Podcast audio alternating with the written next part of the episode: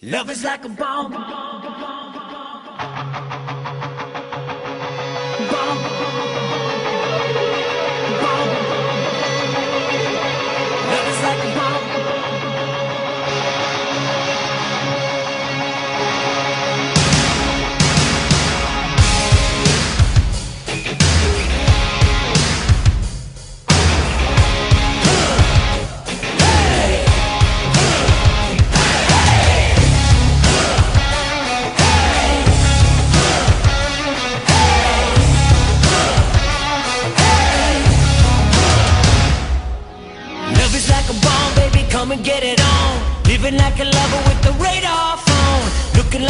Bienvenidos a Rompiendo la Banca con Rick Pecard.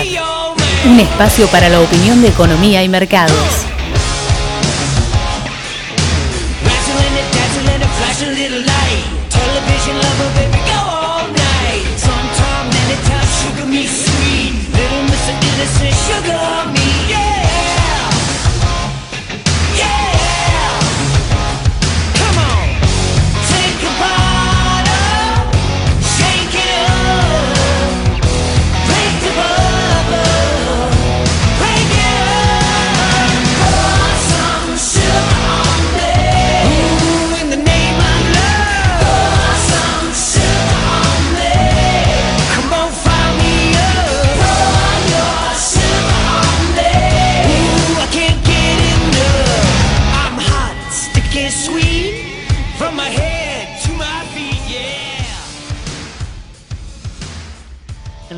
En el libro del Éxodo, se cuenta eh, que cuando los israelíes eh, estuvieron durante 40 años en el desierto, al no tener que comer, Dios hizo caer maná del cielo.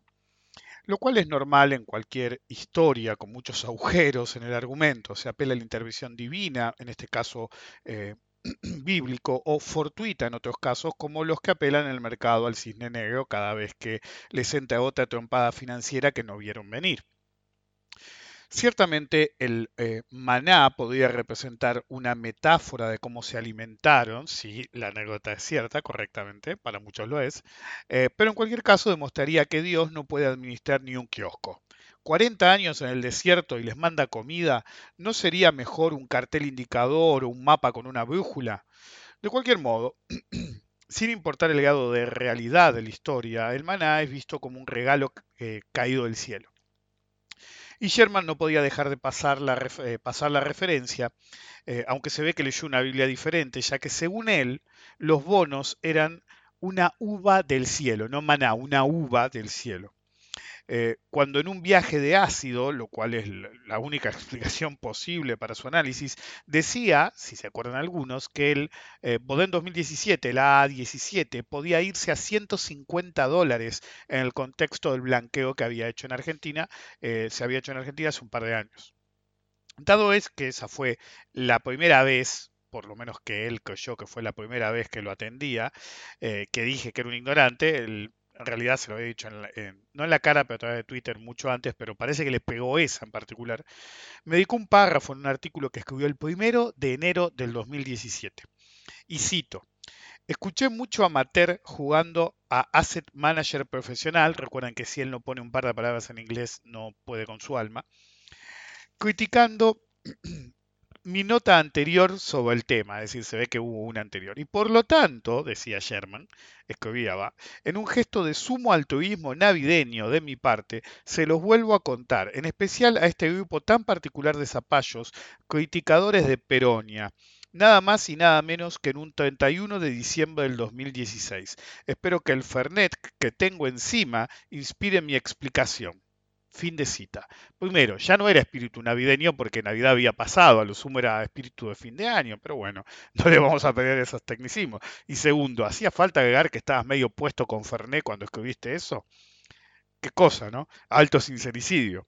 Pero bueno, eso explicaría muchas cosas de las cosas que escribe. A veces incluso mi mujer me dice que le dedico mucho tiempo a Sherman, pero realmente hay tanto que aprender de este tipo y tanto que llamar la atención de este tipo.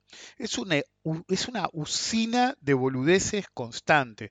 Y tanto él como todos sus discípulos, ya sean renegados que niegan o, o buscan minimizar ese, ese, eh, estatus de discípulos o no, eh, siempre son el ejemplo de lo que no hay que hacer en el mercado, en particular obviamente en Argentina.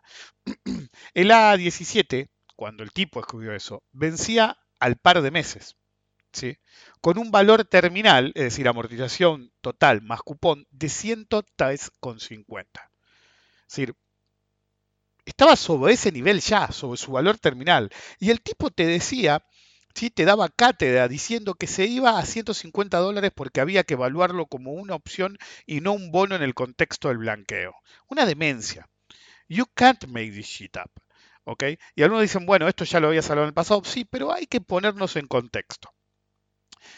Dios nos libre de operar, como dije en su momento, un bono como si fuera un bono, porque empezó con eso de que la A17 era una opción y después empezó con que había que operar los bonos como si fueran una acción y nunca un bono como si fuera un bono, pero bueno, así le fue, ¿no? Obviamente la profecía no se dio e ignorando el tema pasó a seguir con el concepto de compresión de spreads como si no hubiera pasado nada. ¿Se acuerdan de la compresión de spreads? Era cuando todos los profesionales del mercado decían que no importaba qué tan caros estuvieran los bonos, gracias a la intervención divina en el mercado de la compresión de los spreads, iba a subir más. Un concepto en el cual creían que la basura de bonos argentina tenía que tender a países que no habían defolteado una puta vez en su historia. De hecho, los instrumentos de deuda actualmente de rendimiento negativo tienen un fuerte componente de un análisis similar. Básicamente, el síndrome del tonto más grande. No importa si es por el concepto de compresión de spreads o abiertamente dicen el tonto más grande. El fenómeno de el parking, si lo quieren llamar así, el estacionamiento en activos de rendimiento negativo, es una cuestión de flight to quality global en un contexto de hiperliquidez. Es totalmente normal. Nunca había habido en la historia humana una hiperliquidez tal, nunca había habido un mercado en tales niveles con tanta inestabilidad, lo cual hace que el flight to quality sea feroz. Pero más allá de eso, lo que prima es el síndrome del tonto más grande. Piensan que va a seguir poniéndose más negativo los rendimientos. Fíjense Trump que pide que eh, ellos deberían estar colocando deuda a tasas negativas y que el, financia, eh, el mercado lo financie. Es decir, el tipo no entiende cómo funciona el asunto, lo dije la otra vez. Y es como si nadie le dijera, che, loco, no es como te parece a vos. no es que nos pagan para darnos guita, pero bueno. La musicalización de esta semana, tranquilamente, en vez de ser la que es, podría ser I Started a Joke eh, The Fate No More y el protagonista sería obviamente Sherman.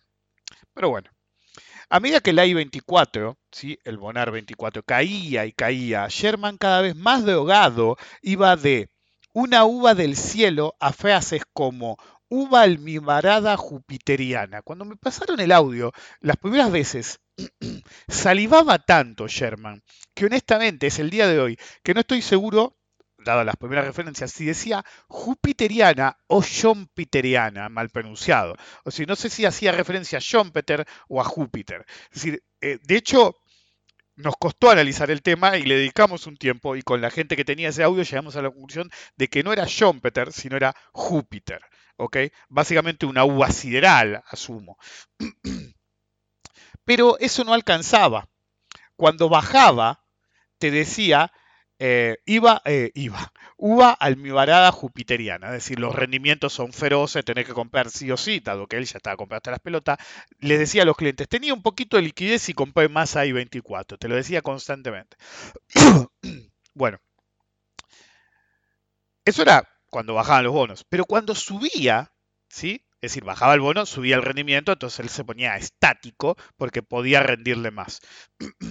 Cuando rebotaba un poco decía, y me acuerdo patente, miro el cielo y lo único que veo son bonares, decía el tipo. Pero en ese tono, ¿eh? porque tenemos los audios, en ese tono, es decir, enamorado de, su propia eh, inteligencia, supongo. Cuando rebotaba un poco, el cielo se, se, se, llenaba de bonares. Y obviamente no nos olvidemos al Sherman quebrado, que en el peor momento llegó a decir, a mí los bonares no me los sacan ni muerto, quedará para los nietos. La realidad es una, los bonos no son para cualquiera. No por una cuestión de velocidad del activo, sino por una cuestión de del nivel de conocimiento involucrado.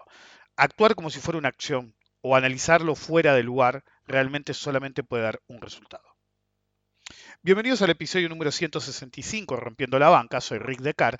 Recuerden que tienen que colaborar en la difusión del podcast porque si no lo hacen pueden quedar atrapados para siempre en un falso paraíso de uvas almibaradas que los hará en realidad, en vez de probar la miel de los mercados, la hiel de la violencia bajista en la que quedarán atrapados y morirán.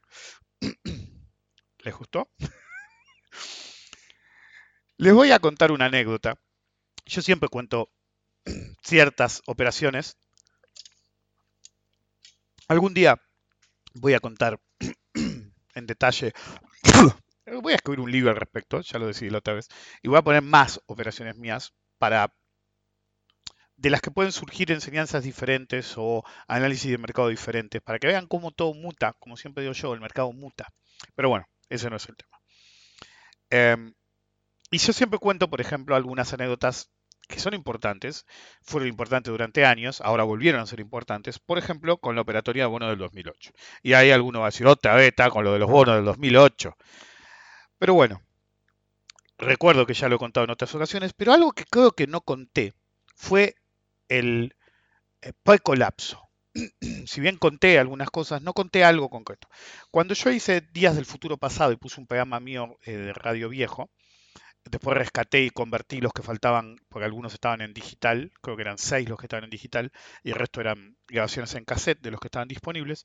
Eh, iba a poner dos, creo que lo mencioné una vez. Uno era acerca de, si mal no recuerdo, el petróleo y la economía argentina, y el otro era acerca del mercado de deuda y de cómo no era una oportunidad en ese momento y esperábamos que cayera.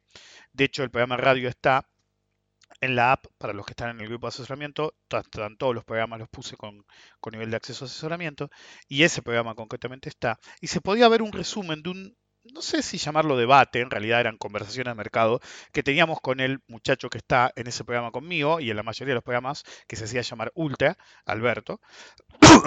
y Siempre hablamos del mercado de deuda, básicamente nos conocíamos hacía varios años y entonces hablábamos del mercado de deuda, de cómo lo operábamos, etcétera. Pero al momento del programa de radio, lo que coincidíamos era que el mercado de deuda estaba caro, ¿sí? Y que no se podía operar en esos niveles. Y tanto en el programa de radio como en la el día a día hablábamos de qué escenario se tenía que dar para que nosotros pudiéramos estar confiados en abrir una posición de nuevo, qué niveles querríamos, qué... Em, coyuntura nos parecería eh, amigable a nosotros para abrir una posición agresiva en bonos. En ese momento casi no teníamos, yo tenía poco ya. ya alguna vez he explicado por qué había liquidado mi posición de bonos, pero me quedaban pocos que todavía no había liquidado y finalmente los liquidé todos. Eso es el pre. Sí, en ese programa de radio eh, nos escuchan, en, un par de hecho de esa serie de programas de radio, nos escuchan con Alberto hablar del mercado de deuda, de por qué pensábamos lo que pensábamos y por qué en realidad necesitamos niveles más bajos que nosotros esperábamos para entrar. Eventualmente el colapso tuvo lugar. El colapso tuvo lugar y el mercado derrapó y terminamos llegando a los mínimos. Cuando llegamos a los mínimos, yo tomé posiciones extremadamente agresivas, extremadamente agresivas, eh, de deuda, todo el mundo sabe cómo hice lo que yo llamé di en llamar, no sé si alguien lo hizo antes que yo, pero yo cuando lo diseñé lo di en llamar en aseguramiento de TIR. Em, y básicamente operé muchísimo más allá de las posibilidades, básicamente usé margen al límite posible porque veía que era una me acuerdo que lo bauticé como una oportunidad única en la vida. Es decir, hay oportunidades como esa, hay, pero de ese nivel, con esa seguridad, con esa probabilidad a favor, con ese radio riesgo-beneficio tendiendo infinito, peor de los casos era ir a default, pero no perdías guita. Em, en algunas cosas, la actualidad del mercado de deuda argentino, sobre todo en el mínimo, es más o menos similar, pero con muchos caveats sobre cómo está la economía en sí cómo está el régimen político, no solamente económico en sí, y eso agrega muchas cosas que hace que el escenario sea dramáticamente diferente. Pero ese no es el hecho. El hecho es que yo fui extremadamente agresivo y no nos veíamos todos los días con Alberto, nos veíamos dos o tres veces por semana. Y durante esas dos o tres veces, esa semana, me acuerdo las dos semanas que fueron la zona del mínimo, él venía todos los días en vez de venir un par de veces por semana, yo iba todos los días en vez de ir un par de veces por semana. Em, él decía, ¿estás comprando? Me estoy comprando hasta las pelotas. Le decía qué bonos me compraba, eh, cómo lo hacía, por qué. Y yo le dije, ¿pero vos estás comprando? No, no compro ni uno. ¿Pero cómo? Están en los niveles que vos decías, le decía yo a Alberto. Me dice, no, ni en pedo, te funden. Pero Alberto, no valen nada. Era la conversación que teníamos hace un tiempo, le decía yo. Yo no, a este nivel no me animo. Es decir, em, realmente pienso que puede salir mal. Tenía miedo, miedo a operar en línea con lo que él tenía pensado que era el mejor escenario posible para él. Y de hecho, no solamente el mejor escenario posible, que era para ambos, para él y para mí, eh, que pensábamos que era el mejor escenario posible, sino que no se daba en un contexto de la economía estuviera destruida y la probabilidad de default fuera muy grande. De hecho, no pasaba. es decir, incluso alguien que realmente sabe de bonos, analizar, operar, si se da el escenario ideal para él, puede estar atemorizado para actuar. No es algo simple de ver. Es decir, yo le insistía una y otra vez, porque dije, te vas a arrepentir, vas a decir, ¿por qué no me insististe? Entonces cada vez que lo veía hablaba del tema, pero de hecho persiste, él estaba muy atemorizado de que pudiera algo salir mal. Dijo, no, te funden, te funden, te funden. Ok. Fast forward, como seis meses, en marzo del 2009 todo el mundo operaba bonos. Todo el mundo operaba bonos, todo el mundo operaba bonos, todo el mundo operaba bonos. La diferencia crítica que era que ya habían subido mucho, y no hablo de mucho a 20 o 30%, no, realmente habían subido dramáticamente, pero todo el mundo estaba comprando bonos. Particularmente compraban eh, el Boden 2012, el RG12 se llamaba en ese momento, eh, Baltiker era en ese momento, y mm, por alguna razón estaba la teoría que había quedado atrasado, etcétera. Entonces todo el mundo compraba RG2. De hecho, alguna vez en un podcast hablando de esta época de mi vida, creo que mencioné como el Poteo Albi viene un día y me dice, che, no te voy a hacer mucho, que estoy comprando bonos, ¿vos cómo va? Y le digo, Poteo, te mandé un mail cuando estaba comprando en el mínimo. Uy, tenés razón, qué pelotudo es ahí. eh, bien, me dijo, bien, muy bien. Sí. La gente cree, y no sé si lo he dicho alguna vez, pero lo digo ahora, la gente cree que eh, por lo que ve en Twitter o en, o en, un foro o en Facebook, en las comunidades en línea de eh, bolsa, que hay tanto odio, ¿sí? un, odio visceral en el cual eh, siempre quieren que le vaya mal al otro, se pelean, o sí, le fue bien, seguro que no, pero un mango, seguro que miente, qué sé yo. Y en realidad, en la vida real, los operadores de cierta importancia, que nos conocemos entre nosotros, en realidad actuamos dramáticamente diferente dramáticamente diferente. Pero bueno, las comunidades online nunca van a entender eso porque no es el mejor material que hay en ese lugar, ni los mejores intereses. ¿Ok? Eh, el punto es que un tipo preparado terminaba no tomando las decisiones que en realidad él quería tomar. Oportunidades en los mercados, hay siempre, en todos los mercados. Hay que saber identificarlas, tener la paciencia de esperar el momento correcto y finalmente tener la templanza para no dudar en abrir la posición aprovechando esa oportunidad y mantenerse dentro de la estrategia preestablecida. Alberto siempre insistía, que yo es decir, en los programas de radio cuando lo escuchan, no sé si esto concretamente lo dijo alguna vez en el aire, pero siempre él me insistía que decís, no es acerca de qué tan bien la ves o no, qué tan bien operás o no. A él lo que le fascinaba de mí es que yo nunca me alejo del plan. Nunca me alejo del plan, no importa lo que pase. Si pasa algo que me hace enfrentar a la posibilidad de tener que cambiar mi plan, nunca lo hago con una posición activa. Cierro totalmente la posición, no me importa si hay comisiones o no, cierro totalmente la posición y empiezo de nuevo con el nuevo plan. Lo que nunca hago es cambiar un plan activo. Nunca, jamás, no importa lo que pase. Eso lo fascinaba de mí, porque es una cuestión de disciplina. Es lo que jode más al operador. Lo, me, lo, contaba él, él tiene como 30 años más que yo, y él me decía siempre, lo que jode al operador es la falta de disciplina. Y me acuerdo que él siempre decía de mí, no es acerca de tener disciplina cuando está todo bien, cuando el trade va bien, no, es tener disciplina cuando las cosas se complican. Incluso estás afuera, ¿sí? Y el mercado te da una oportunidad, pero el riesgo lo percibís como tan alto que al final no gatillás en esa oportunidad que es única. ¿Ok? Entonces no es acerca de que esté todo bien y te atenés al plan. No es acerca de que esté todo mal y te atengas al plan. El tema es enfrentarse a un análisis ya hecho, a una estrategia ya hecha, planeada, planteada, que se dé la situación y que vos te quedes al helado, adelante de las luces del mercado, sin hacer nada. Hay dos activos en el que el resto de conocimiento es clave. Opciones y bonos. En bonos, los que creen saber que el conocimiento es importante se desviven por las matemáticas estériles de cómo calcular la TIR, duration, etc. En vez de conocer realmente el instrumento detrás de esas matemáticas, analizarlo correctamente, elaborar una estrategia coherente de acuerdo al análisis y operar en consecuencia. La mayoría de los que creen que el análisis ¿sí? el conocimiento es importante, los bonos, te van a decir no porque Favos y qué sé yo, e incluso he conocido gente que se, ya, se sabe de memoria toda esa fórmula, te la hace el software, flaco, te la hace el Excel. Yo también sé calcular a mano, y a veces en el cálculo a mano, su- sobre todo en, bonos con características eh, no tan lo que se conoce en, tanto mercado de bonos como mercado de opciones, como vainilla, es decir, simples, sino bonos que tienen cierto grado de complejidad. Por ejemplo, en Argentina los tenemos todos, es decir, eh, antes había más, era más raro, pero por ejemplo el bono dual tiene un flujo incierto, si se quiere, porque tiene que ser uno preferido a otro. Hay bonos capati- capitaliza- que capitalizan, hay bonos que tienen indexación, hay bonos que tienen em, que básicamente están en una moneda y te liquidan en otra, hay bonos que te, te amortizan, entonces todos esos bonos tienen una complejidad matemática extra que normalmente los softwares no plantean bien. ¿ok? Eso es totalmente correcto. Entonces las matemáticas no es que son inútiles, de hecho yo estoy lejos de decir eso, yo siempre digo que es la clave de todo. Em, de hecho hubo una pequeña censura en el podcast, no sé si fue el anterior o el anterior, creo que fue en el anterior que mi mujer dijo, no hables de eso, vas a hablar de vos mismo. Pero bueno, era bueno para el ejemplo del tema de matemática, pero mi mujer me convenció que por ahí no tenía que hablar de eso o en esos términos porque me iban a considerar más soberbio lo que ya me consideran. Entonces dije, bueno, fue, no hablo de eso. Algún día hablaré desde otra perspectiva sobre las matemáticas aplicables en el mercado.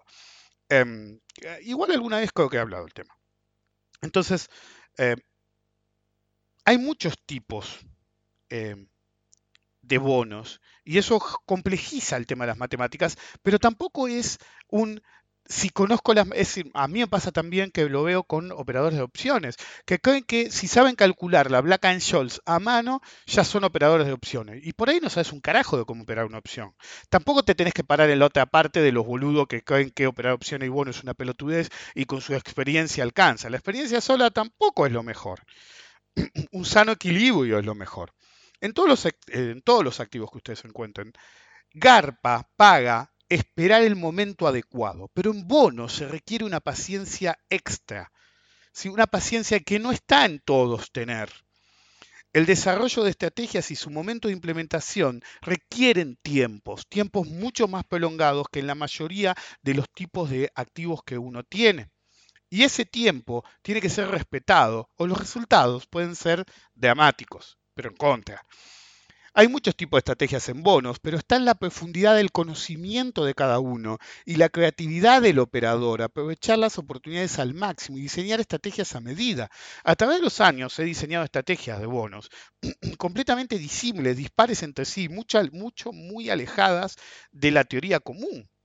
Sí, los que están más cerca a mí, que ven cómo combino un bono con otro y cómo combino la reinversión o la no reinversión o evalúo los riesgos de un modo u otro, saben mejor a qué me refiero.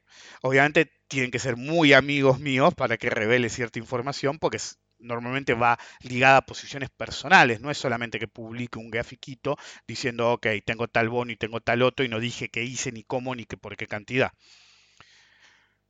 Los amantes de la falacia de la compresión de spreads y los que tenían visiones eh, divinas de uva jupiteriana llena de almíbar, almíbar perdón, carecen tanto del conocimiento como de la creatividad para operar bonos, o cualquier instrumento de renta fija para tal caso, o cualquier instrumento financiero para tal caso.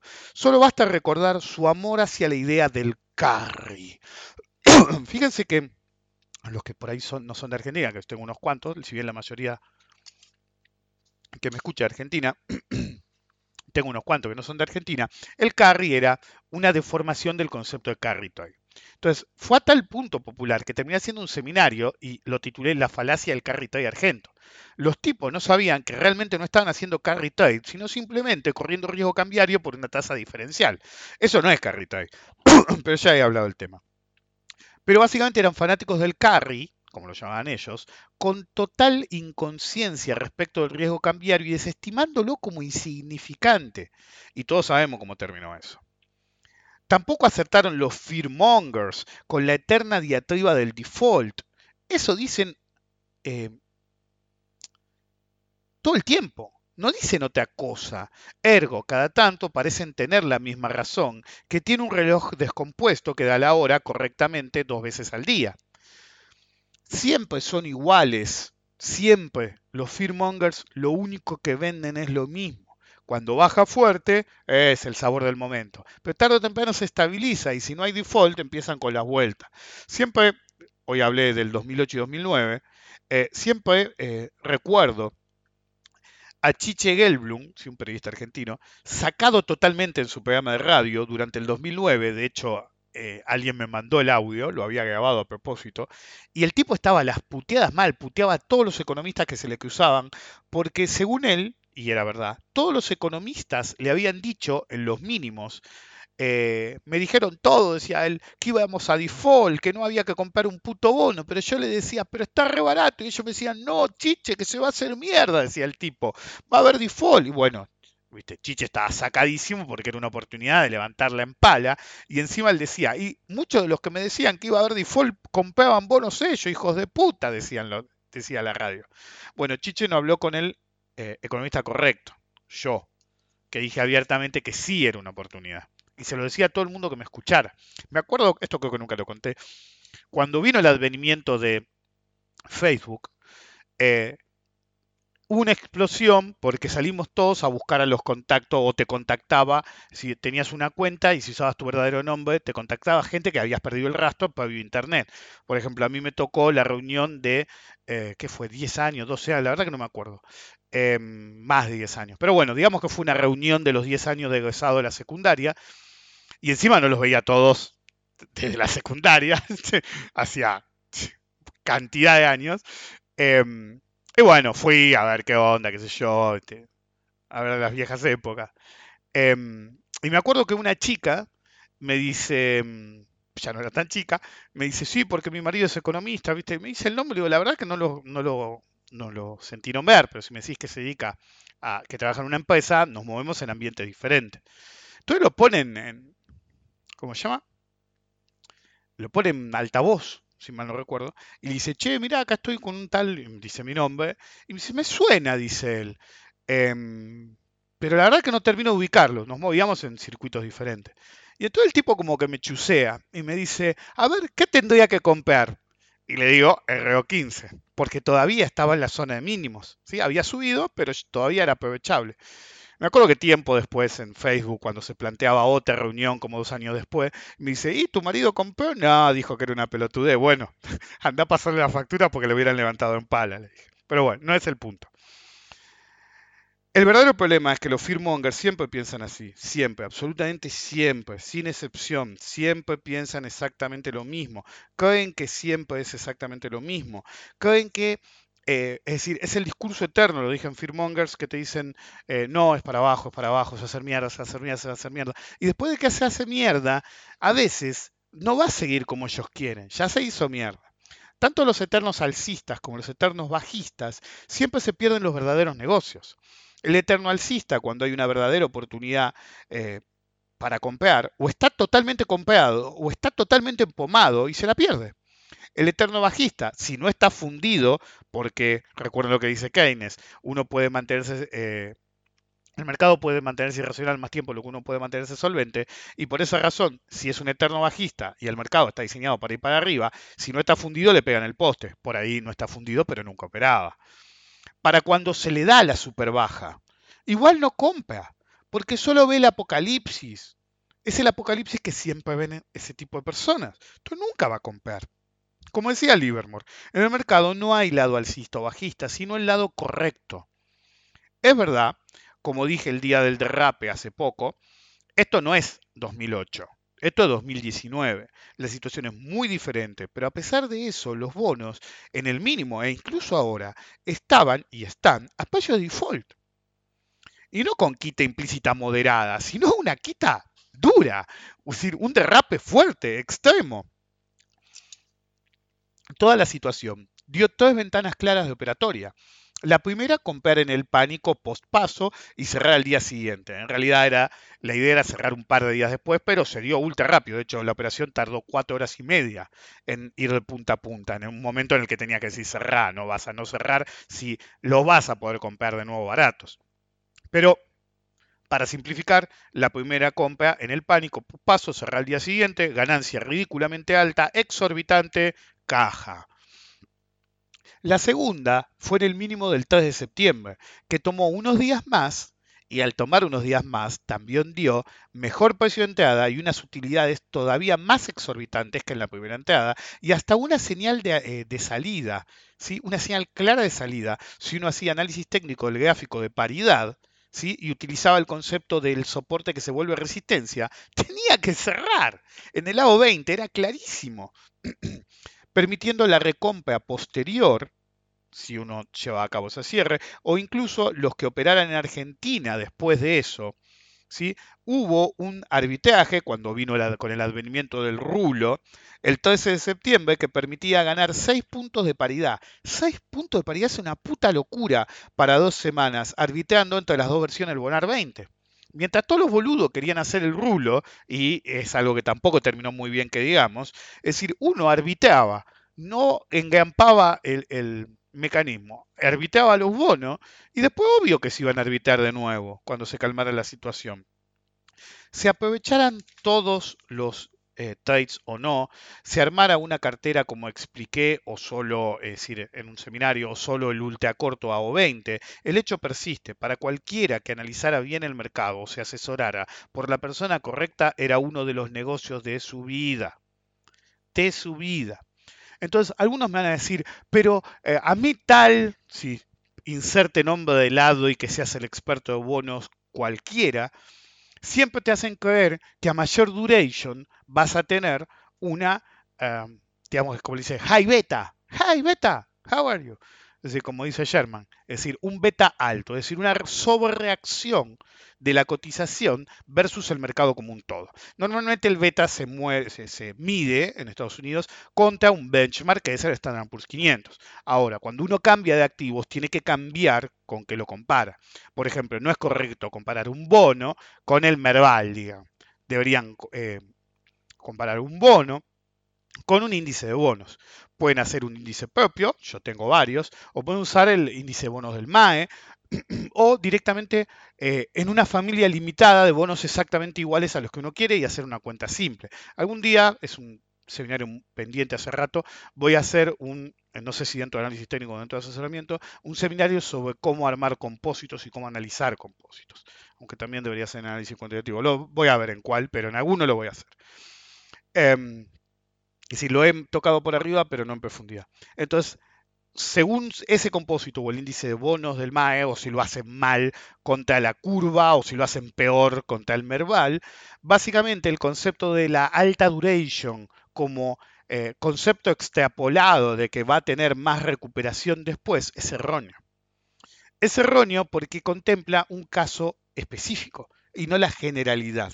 El problema de muchos analistas es que como son como un peleador, creo que alguna vez lo he explicado. Cuando yo le enseñaba a pelear a alguien, yo le decía, ok, ese movimiento es espectacular.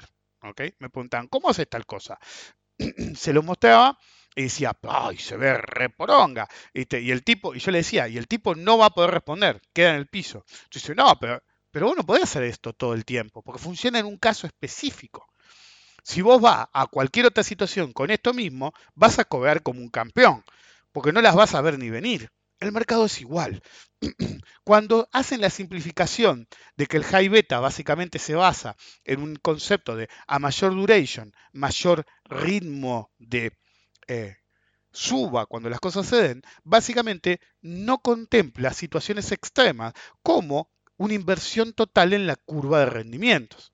Ante una inversión total en la curva de rendimientos, como pasó en el 2008, como pasó recientemente, nivel extremo, yo cuando pagaron creo que fue el Bonar 17. ¿sí? ¿Fue el Bonar 17 o fue la N19?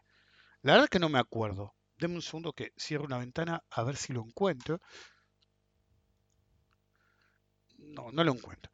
Algo que me llamó la atención, alguien me preguntó en Twitter y me dice, ¿cuál queda como primer bono de la curva? Miro y le digo tal. Y digo, qué raro. Básicamente habían dejado afuera de la curva de rendimientos el AO20. ¿sí? En algunas plataformas operativas. Las excusas eran varias, porque era ley argentina, por esto, por aquello. Pero el tema era que tenía que estar. Y si estuviera la eh, reacción de la curva de rendimientos ante la caída del AO20 hubiera sido tan extrema como lo fue en el 2008 con el AM11. Entonces, esto no es una situación menor, porque mientras uno piensa que le va a salir bien si compra cierto bono en particular, por ejemplo, largo, ¿sí? o por ejemplo, eh, nivel medio de la curva, ¿sí? zona media de la curva, no va a tener la reacción que espera. Porque el high beta se transforma en el bono que sufrió más porque tiene TIR más alta. Entonces, cuando uno hace la simplicidad de decir, no, el duration es más sensible, no, porque la duration no fue creada para cualquier bono. Hay ciertos indicadores de bono que fueron creados para bonos de ciertas características estables. Ahora, vos tenés un bono distress, ¿sí? que te rinde una TIR de, no sé, la, TER, la tasa eh, efectiva de retorno, estaba arriba del 200%, y ese va a ser tu bono con mayor beta. Porque todo el mundo que quiera guita va a ir al bono corto. Va a ir al bono corto porque te paga una puta fortuna y su probabilidad de default es sensiblemente inferior. Tenías encima, para colmo, el cupón ahí nomás. Entonces era obvio que ese era el bono a comprar y no ningún otro. Y en segunda medida uno podía decir, ok, ¿cuál otro? El I-24 era, fue mucho más castigado, en parte por un montón de pelotudos que salieron en pánico, porque no la ley Nueva York, la ley argentina, y básicamente fue una falopa corrida por una serie, no sé dónde arrancó, pero sé que fue por un par de agentes, en los cuales que lo único que querían era generar comisiones. Vos agarrabas toda tu posición y la movías al bono que ellos querían. Entonces te cobraban doble comisión. Si y no entrabas en otro, te cobraron una comisión. Y si les hacías caso y entrabas a otro bono, te cobraban doble comisión. Incluso si hubieran entendido bien la analogía del maná, hubieran operado mejor. El maná era considerado ciertamente un regalo divino, por ende, del cielo. Pero se recogía del puto piso. De hecho, según la teología y algunas escrituras, era como que se formaba entre capas de rocío, en el piso.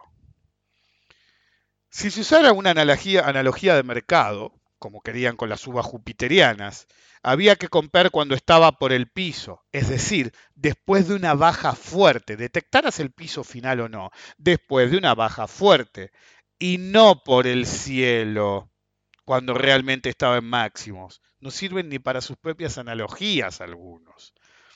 A veces el problema es que lo que prevalece es la ignorancia en vez del conocimiento, la incoherencia en vez del sentido común. Y hay ciertos profetas que, como dice la canción, Your crystal ball ain't, your, eh, ain't so crystal clear, parece que tu bola de cristal no está tan clara, generan ese ruido que normalmente lleva mucha gente por el mal camino. De hecho, tengo un cliente nuevo que me dijo abiertamente, yo creí que, oh, pum, me metí en el bono Nueva York porque me dijeron que era mejor, qué sé yo, y la cagué. Mientras los iluminados del carry, de la compresión de spreads y de, los uva, de las uvas jupiterianas almibaradas terminaron saboreando la hiel del fracaso, el que sabe operar bonos en un par de días estará probando la miel, el almíbar del cupón del AO20. Si uno operó las dos veces, tiene un costo de 24 de paridad. Si operó las tres ventanas, yo no lo hice, un costo de 14. Pero incluso si solo entró en el mínimo, el cupón percibido relativo al capital involucrado, comprometido en el trade, es extremo. Recuerden que el AO20 paga 4%, pero uno lo compró a 30 o 35 dólares cada 100. Eso significa que los que operaron en el mínimo reciben 3.5 ¿sí? 2 a 3.5 veces el cupón Depende del precio, depende de cuántas veces lo tradearon, o incluso más si toman en cuenta la baja de, el, de costo vía paridad de los trades. Ahora, para hacer la cuenta simple, digamos que solamente hicieron un par de trades y le quedó en costo 30 o 33, para que sea exacto. Sí, 33,33. ¿Les gusta a los que se quejan de que le falla la R? 33,33, dijo el tipo. De 100. Eso significa que el cupón de 4 de ahora vale 3 veces dado el capital involucrado. Es decir, cobeas 12, 11 y pico del capital involucrado por vos si pagaste a un promedio de 33 dólares, de 33 cada 100, 33%, tu cupón vale el triple. Y es un cupón semestral. Entonces, en año pagaría el, bono 8, pero a vos en un semestre te paga 12, 11, 12, 10, depende del precio que ustedes hayan comprado, si compraron cuando yo dije acá hay que comprar. Sobre todo si usaron las dos ventanas hice un maldito broadcast en cada una de las tres entradas. ¿sí? Dos en el momento en que se dieron los hice. Entonces, el rendimiento es extremo. Es tan extremo que si uno, digamos que entraron a 40, ¿sí? entonces el cupón es 2.2 o algo así. Entonces, no cobeas 4, cobeas 8 y pico. ¿sí? Entonces, si vos tenés costo 40 y te pagan 8, tú, no quiero usar la palabra paridad, pero la voy a usar para que quede claro. Tu paridad implícita, por la paridad y el precio son diferentes, tu paridad implícita, ¿sí? por la baja de costos, si no reinvertís, es la que pagaste menos 8, es decir, 32. Es un caso de default extremo. Y si te llegan a pagar un cupón más, es realmente dramática la diferencia. Y para el I-24 va lo mismo, pero con algo peor.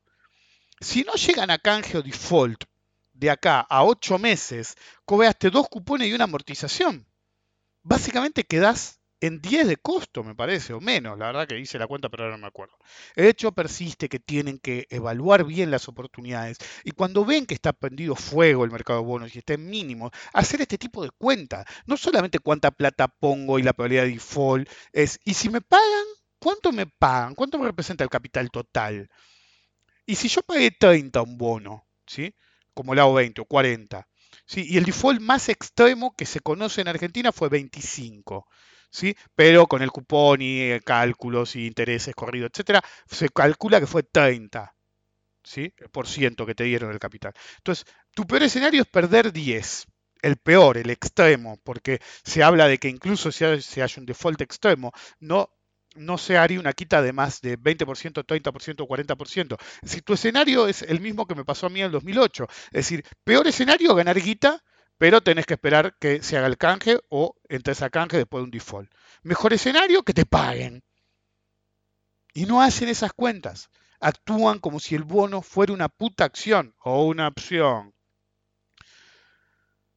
Dados los tiempos ¿sí? necesarios. Incluso hasta es posible que este año se paguen todos los bonos. Básicamente no parece que vaya a avanzar ningún tipo de acuerdo de canje en el mercado. Alguno me puede decir, ah, pero no tienen las divisas, ese es otro tema. Para mí las tienen, rascando pero las tienen, pero es otro tema. Una cosa es querer defaultear o querer canjear y no tener tiempo, y otra es no tener la divisa y entrar en default. Ya que la idea siempre es entrar en un canje es muy fácil que este año se paguen todos los bonos. Y un proceso de canje toma su tiempo. No creo que llegue a este gobierno. Lo más probable es que ya se hable con el gobierno. Hoy hice un emergency broadcast porque estoy grabando en, en 4 de octubre a la noche. Em, lo cual es un salto de fe porque abiertamente digo que va a pagar el AO 20 y por ahí no paga y termino diciendo pasaron cosas. Eh, pero me parece que es obvio, ya entró el aviso de pago incluso el otro día.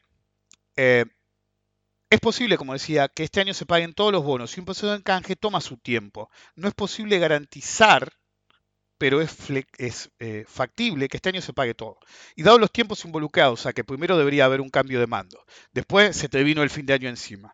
Tenés que empezar a, cuando vuelven todas vacaciones, discutir cómo se va a hacer un canje o no. Tenés que negociar, etcétera hasta por ahí llegan a pagar los bonos de nuevo a principio del año que viene. ¿Es seguro? No, para nada. De hecho, no es seguro ni que paguen este año. Pero es más que factible que este año paguen. Y también hay una altísima probabilidad de que los primeros cupones del primer semestre del año que viene también se paguen. Si eso llega a pasar, AO20 y AI24 fueran el negocio brutal. Brutal. Es más, en el AO20, si te llega a pagar este cupón y el cupón del año que viene te queda un cupón y el capital, básicamente es como si hubieras reinvertido, flaco. Cada cupón es puro almíbar de un activo comprado a un precio que no incurre en pérdidas, incluso en un default extremo. Canje o default, se lidiará con eso cuando llegue o no. Un amigo me preguntó, ¿por qué le asigno tanta importancia a un bono de una emisión menor como la O20? ¿Por qué, me preguntó él, lo considero una bisagra? Simple. Es un efecto similar al, 2000 al año 2008 y el AM11, el Bonar 2011. Eh, se llamaba Bonar X. No, el Bonar X era el 17, la verdad que no me acuerdo, pero era el Bonar del 2011. Todos lo veían defolteando, todos. El problema era que el quilombo del 2008 se armó a los 20 días de que pagó el AM11. Era un largo camino hasta el próximo cupón. Y en ese momento la situación se veía complicada. Entonces todos lo habían defolteado y pagaba recién a los 5 meses. El Bonar 2020, hace un mes, lo veían en default seguro, pero seguro, hoy paga. ¿Sí? El martes, creo que es el martes, te paga. Y eso es un hecho fundamental, un cambio total en la percepción del riesgo. Aunque este siga siendo extremo, la gente ve que hace un mes, no, iba a ir de todo default, no, la O20 te van a romper el orto, qué sé yo, nadie lo quería comprar. Hoy, hoy te paga el cupón. Faltaba un mes para el cupón. A menos que hubiera una declaración abierta de default, era imposible que no te lo pagaran. Pero la gente eligió fearmongering, eligió comprar, en vez del bono, comprar pánico, lo cual siempre es una mala inversión. Por eso es tan bisagra para mí, porque en el momento que lo paguen, más de un inversor se va a enfrentar, es decir, la situación se calmó después del quilombo, no mucho, pero se calmó, y ahora de golpe ven que un bono se paga, un bono que decían abiertamente va a default, va a default y va a default, es una bisagra, por más que sea una emisión menor. ¿Y qué les digo si llegan a parar el I-24? Al poco tiempo, porque ese es más importante todavía, o el centenario que paga ya a fin de mes, pero ese ni siquiera estaba especulado que entrara en un canje. Entonces, cuando se dio la primera ventana, el trade era obvio, comprar y devolver al día siguiente o días siguientes, era más que claro que el mínimo no se había visto. Es extremadamente raro no ver un nuevo mínimo después de un derrape como ese se dio, pero siempre se da un repunte fuerte. Entonces el trade era comprar en el medio del pánico y devolver. Un día, dos días, nunca sabes cuánto tiempo, al final fueron horas.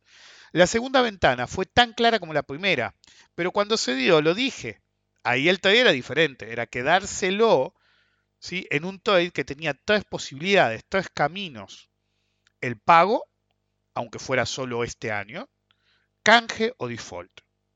Cada vez que pagara, de nuevo, se abría el abanico hasta que se solucione todo este quilombo, pago, canje default. Cada vez que te paga, pago, canje default. Y mientras pagues, siempre tenés los tres caminos abiertos hasta que te pague en totalidad, o entres en canje o entres en default.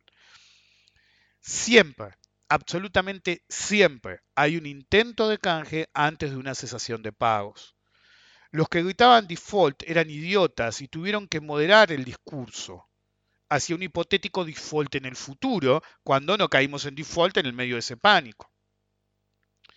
En un par de días, con el cupón cobeado de la O20, uno puede mantener el cupón y vender los bonos con ganancia sujeto al precio de entrada, es decir, que no se coma el cupón, o mantener la posición y embolsar el cupón y usar el concepto de eh, pseudo paridad, es decir, la paridad menos lo que vos cobeaste para evaluar el verdadero riesgo de exposición.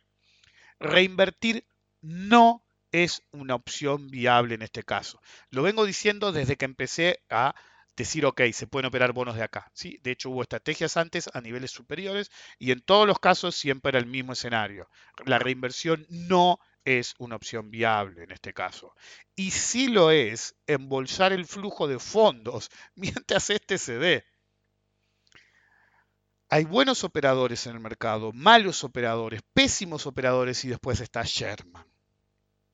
Resulta que el señor Oh My Knows, moriré con mis bonares puestos, los vendió. En el peor momento, dándole a toda la tira, como dije en su momento. Como el amateur más amateur, compró la idea del diferencial de riesgo de ley extranjera versus local como si fuera a tener un eh, trato diferencial, cuando eso nunca pasa en un puto mercado de bonos. De hecho, hay cláusulas para que no haya tratamiento diferencial. Y la única ventaja diferencial que uno tiene al operar ley extranjera versus ley local es que se puede sumar a un juicio que puede tardar de 10 a 15 años. Todo el mundo entra al puto canje, flaco.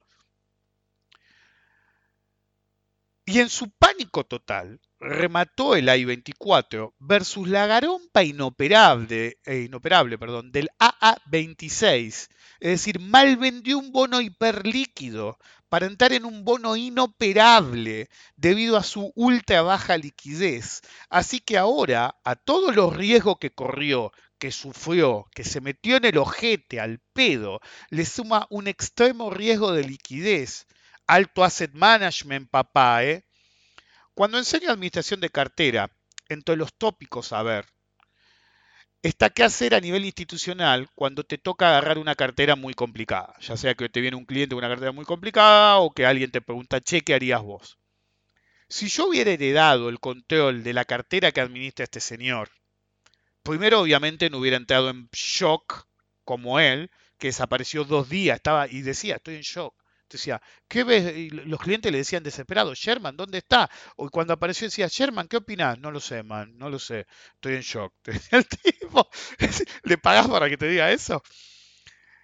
Segundo, si el foco era la preocupación por el default, hubiera cambiado la posición a un bono corto, no un bono largo. Es decir, tenés que seguir uno de dos caminos. ¿Qué tan seguro que te están por defaultear? Si estás extremadamente seguro que te van a defaultear, tenés que ir al centenario.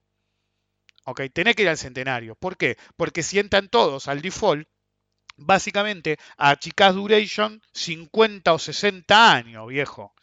Pero no, no tienen la creatividad para pensar eso. O al Bonar 20 que estaba por pagar y el rendimiento era brutal.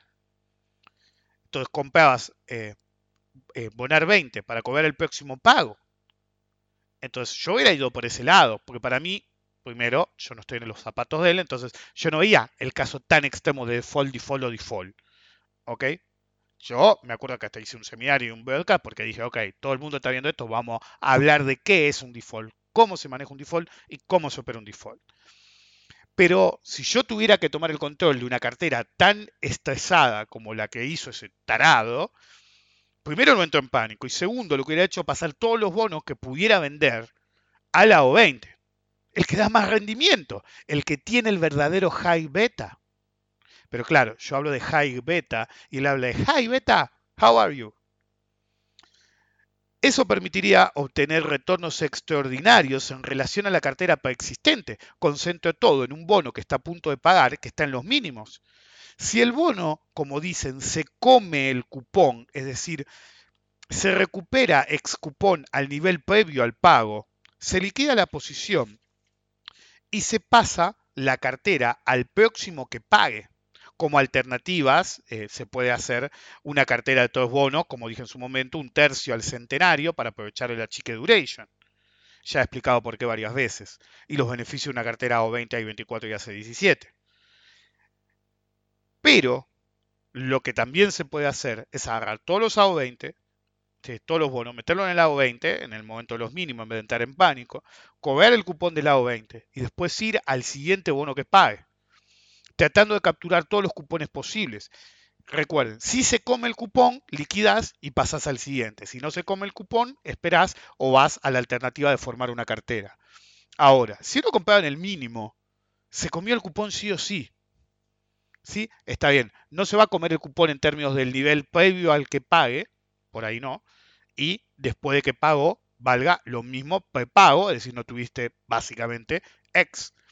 Pero si compraste en el mínimo, aunque no se coma el cupón, básicamente estás arriba de tu costo. Te embolsaste el cupón, liquidas el bono y te pasas al siguiente a ver si se te da de nuevo. O vas a la cartera de parking en espera de que pueda llegar a pasar.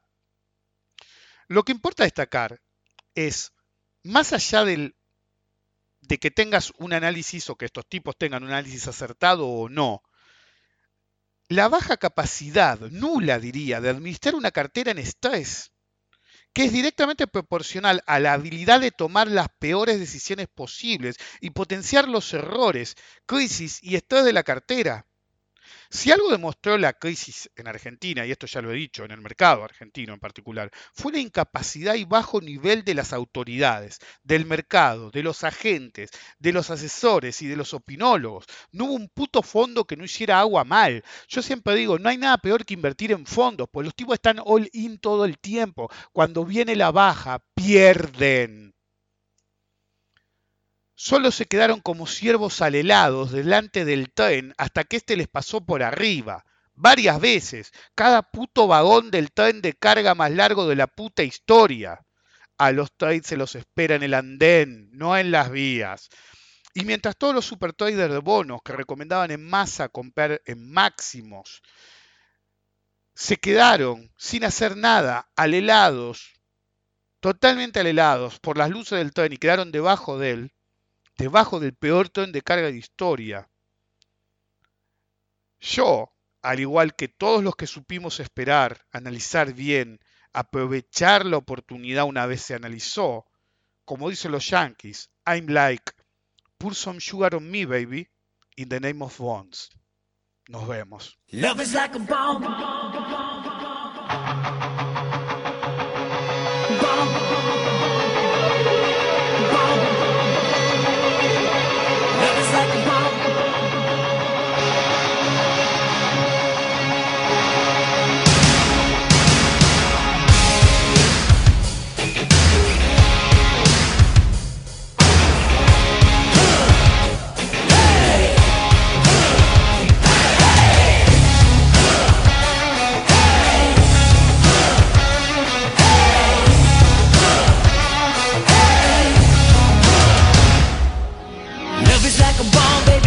get it on. Living like a lover with the radar phone. Looking like a tramp, like a video ramp. Demolition woman, can I be your man? Huh. Razzling and dazzling and flashing little light.